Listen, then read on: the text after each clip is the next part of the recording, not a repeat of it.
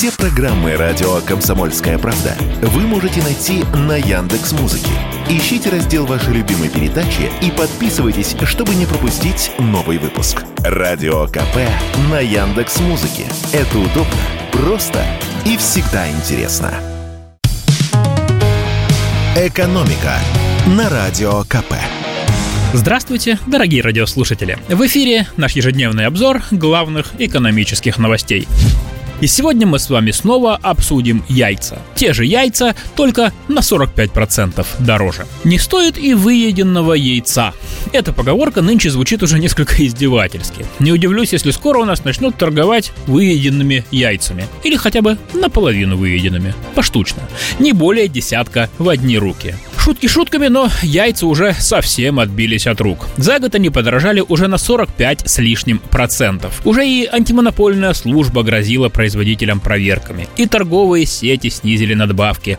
А депутаты и всякие общественные деятели трясут виртуальными кулаками, угрожая публичной поркой негодяям-предпринимателям, которые наживаются на честном народе. А яйцам хоть бы хны. Они все так же остаются на первых полосах газет и на первых строчках списка самых дорожающих товаров. Вот вам новая порция сводок с фронта, так сказать. В конце ноября, начале декабря подорожание ускорилось, и яйца стали прибавлять в цене по четыре с лишним процента в неделю. Дошло до того, что в некоторых торговых сетях яйца уже продают поштучно. Одна штука в самой дешевой категории эс три от девяти рублей. А в Белгороде на субботних ярмарках, где цены пониже, чем в торговых сетях, ввели ограничения. Не более двух десятков яиц в одни руки, а то народ стал раскупать их буквально сотнями. А в российских музеях вместо яиц Фаберже теперь выставляют куриные категории эс ноль. Последняя фраза — это снова шутка, но, простите, иногда пробивается смех сквозь слезы. А вот это уже на полном серьезе заявил директор одной из оренбургских птицефабрик. Яйцо сейчас достигает своей справедливой цены, потому что другие продукты подорожали раньше, и яйца теперь их догоняют. Понятно, что причин подорожания яиц сразу несколько. Среди главных проблем называют и сложности с импортными комплектующими для птицефабрик, и дорогое электричество, но стоп.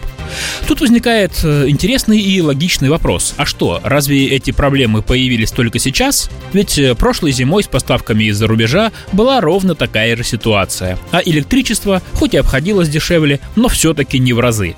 При этом яйца все же стоили восемьдесят рублей за десяток, а не сто двадцать - сто пятьдесят, как уже стало в некоторых регионах. Как объяснил нам директор Центра международного агробизнеса и продовольственной безопасности Российской академии народного хозяйства Анатолий Тихонов, проблемы у птицеводов начались еще с пандемии. До этого несколько лет птицеводство было достаточно успешной отраслью, в свое время оно получило хорошую господдержку. Накопился жирок. Но за прошлые и позапрошлые годы предприятия его проели, а в этом году наложилось друг на друга еще несколько факторов. В частности, случилось более пятьдесят вспышек птичьего гриппа по регионам в первом полугодии. Под нож пошло более пяти миллионов голов птицы. Это около одного процента всех кур. Плюс растет спрос на курятину и яйца. А растет он потому, что это самый дешевый источник белка. Да, по статистике доходы россиян сейчас растут, но все-таки далеко не у всех. И многие по-прежнему стараются покупать то, что подешевле. Отсюда и такой шум вокруг яиц. И самый важный вопрос. Что же делается для снижения роста цен? В Минсельхозе сообщают, что всерьез взялись за поддержку производителей, чтобы увеличить предложение на российском рынке. Принимаются и другие меры, в том числе и для увеличения поставок яиц из-за границы. Чтобы импорт был подешевле, а предложение на российском рынке выросло, для некоторых зарубежных поставщиков обнулили ввозные пошлины. Как объявил Россельхознадзор, с конца ноября он выдал разрешение на поставки столового яйца с двадцати одного предприятия Турции. И в завершение коротко поговорим о финансовой грамотности. Если вам за сорок, у вас есть семья и высшее или среднеспециальное образование, то вы с большой долей вероятности ведете учет своих доходов и расходов. И таких, как вы, в стране не так уж много. Всего лишь тридцать пять процентов россиян считают свои траты и доходы. Об этом говорят результаты опроса, проведенного консалтинговой компанией Андерида Financial Group. Что интересно, опрос показал: треть респондентов ведут семейный бюджет на бумаге, а остальные две трети используют специальные приложения или программы. А самое главное, что стратегия контроля за личными финансами реально работает.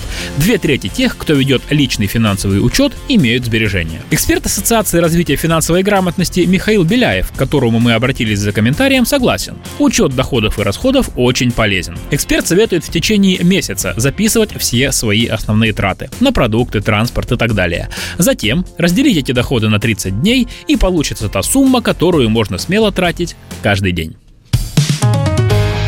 Экономика на Радио КП.